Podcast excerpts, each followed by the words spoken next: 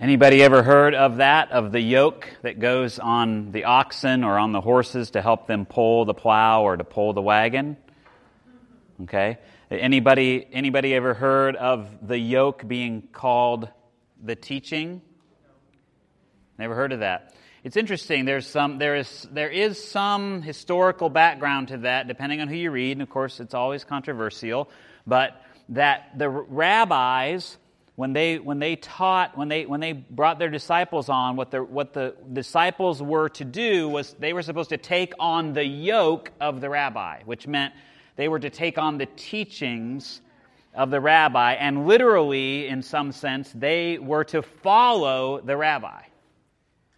Um, they were to follow the rabbi. And one of the things that was said was something to the effect of, if you, you know, may the dust of the rabbi be upon you, because you were that, you were following that close, that you would get dirty, literally, from the dust that came off the rabbi's feet. That there was something about being in the presence of the rabbi and taking that yoke on that, that then you were, you were seen to be a follower or a disciple of that rabbi.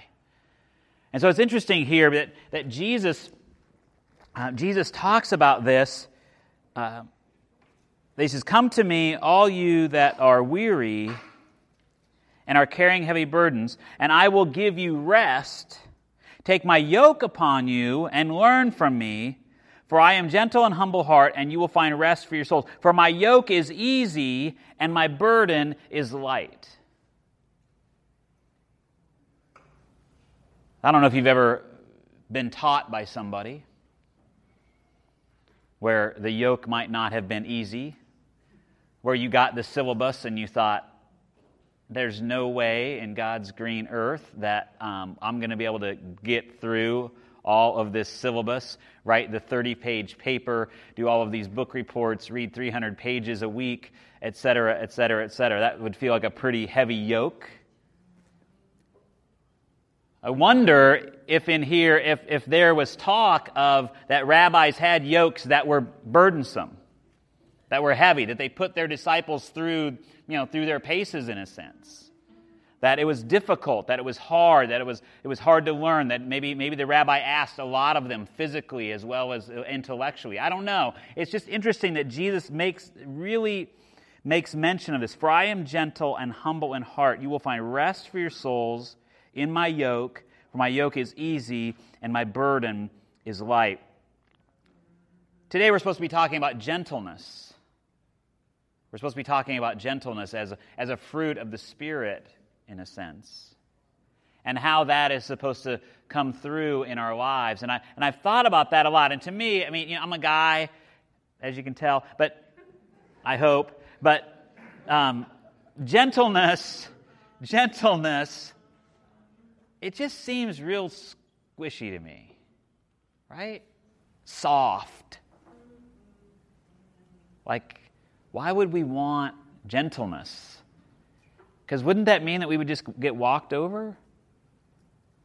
Wouldn't that just mean that, you know, we're supposed to just let everybody, you know, if we're supposed to be gentle to everybody, that we're supposed to just let, let them sort of walk all over us and do things. I, I, I think about this a lot with some of these fruits of the Spirit because they just feel, they just feel really soft. But, but, I, but I believe that underneath all of that is, is something really profound and helpful. Take my yoke upon you. And if you, if you begin to read about Jesus' yoke, about his teaching, you'll, you'll come to find that it doesn't feel all that easy.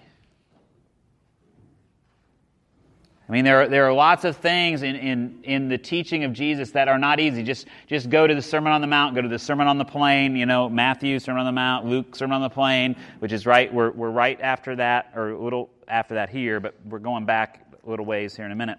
And um, and, and, as, you, as you listen to that teaching and you think, well, I'm supposed to take this on, I'm supposed to be doing these things, I'm supposed to be following Jesus closely, it can feel pretty burdensome.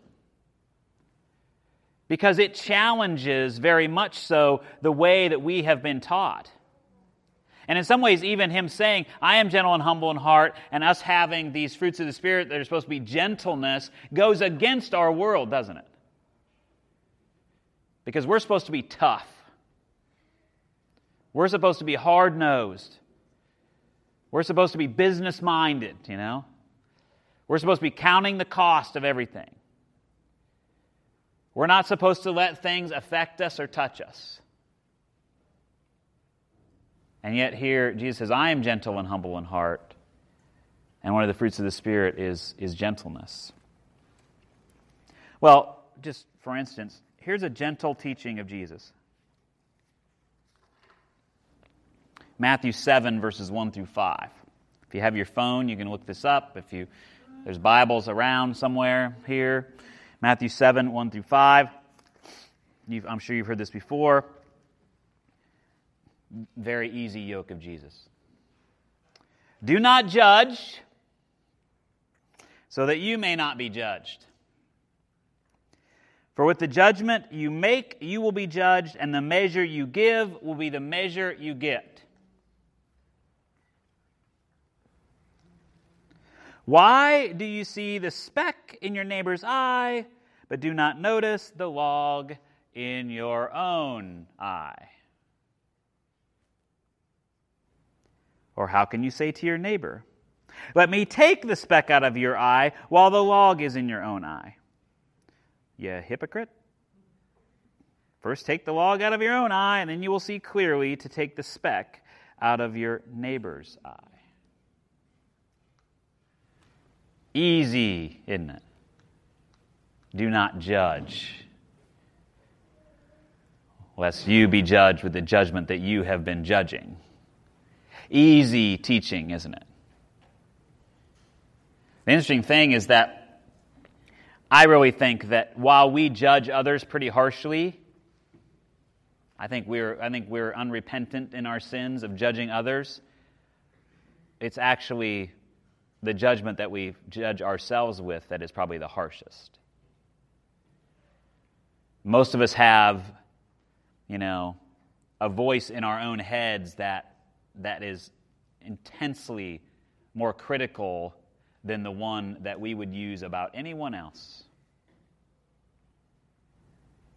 And so, in a sense, yes, don't, don't, don't judge others, lest you be judged with that judgment. But, but also, I think when he talks about taking the speck out of your, or taking the log out of your own eye, is that he wants us to be introspective about what's going on with us. What are the burdens that we're carrying? What are the things that we're doing to ourselves, not just what we're doing that might hurt somebody else, but what are we doing to ourselves that hurts us? How, how can we be gentle to ourselves in a world that says, no, no, no, no, no, the way to get ahead is to be hard on yourself, to be hard on other people? Push on those expectations, push harder on them, set the bar higher how do those come together? And so I began to think about gentleness. I began to think about, I began to think about um, what kind of metaphor could we use for that in our own lives? Because gentleness just doesn't seem like it has very much oomph. But how many have seen a flowing stream? Anybody? Are you awake out there? I know this is this is I'm sort of low key today, so it's all right. You've seen a flowing stream. Yeah.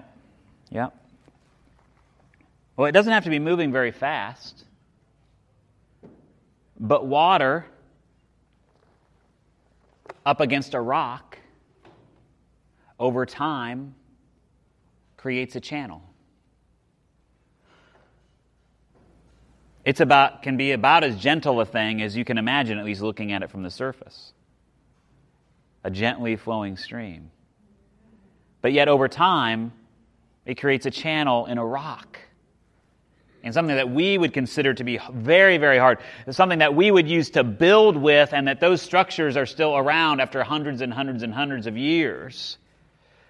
But yet, you put them in a flowing stream, and it's going to create a channel in that rock.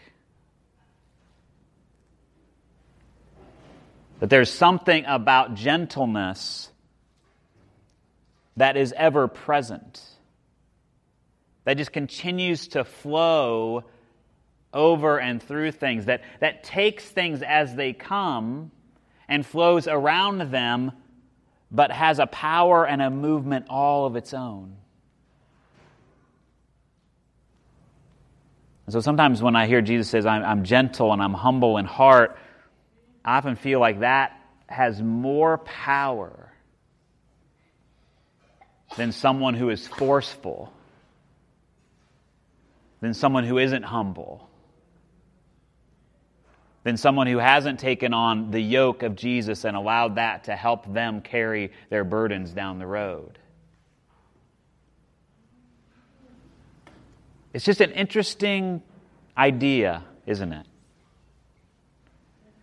That the power of our faith may not be in the powers of the world. That the power of our faith may not be in shouting from the rooftops. But the power of our faith may be in a daily commitment to the yoke of Jesus. That that daily commitment begins to wear away the rock that is our soul, and it creates a channel for Christ. A channel for Christ to flow through us into the lives of others. And so today, I just ask you to meditate on gentleness, on this teaching that can feel very hard and very difficult. But when you let it wash over you, it begins to change you and to form you and to shape you into someone who is Christ like, so that others may also know Christ.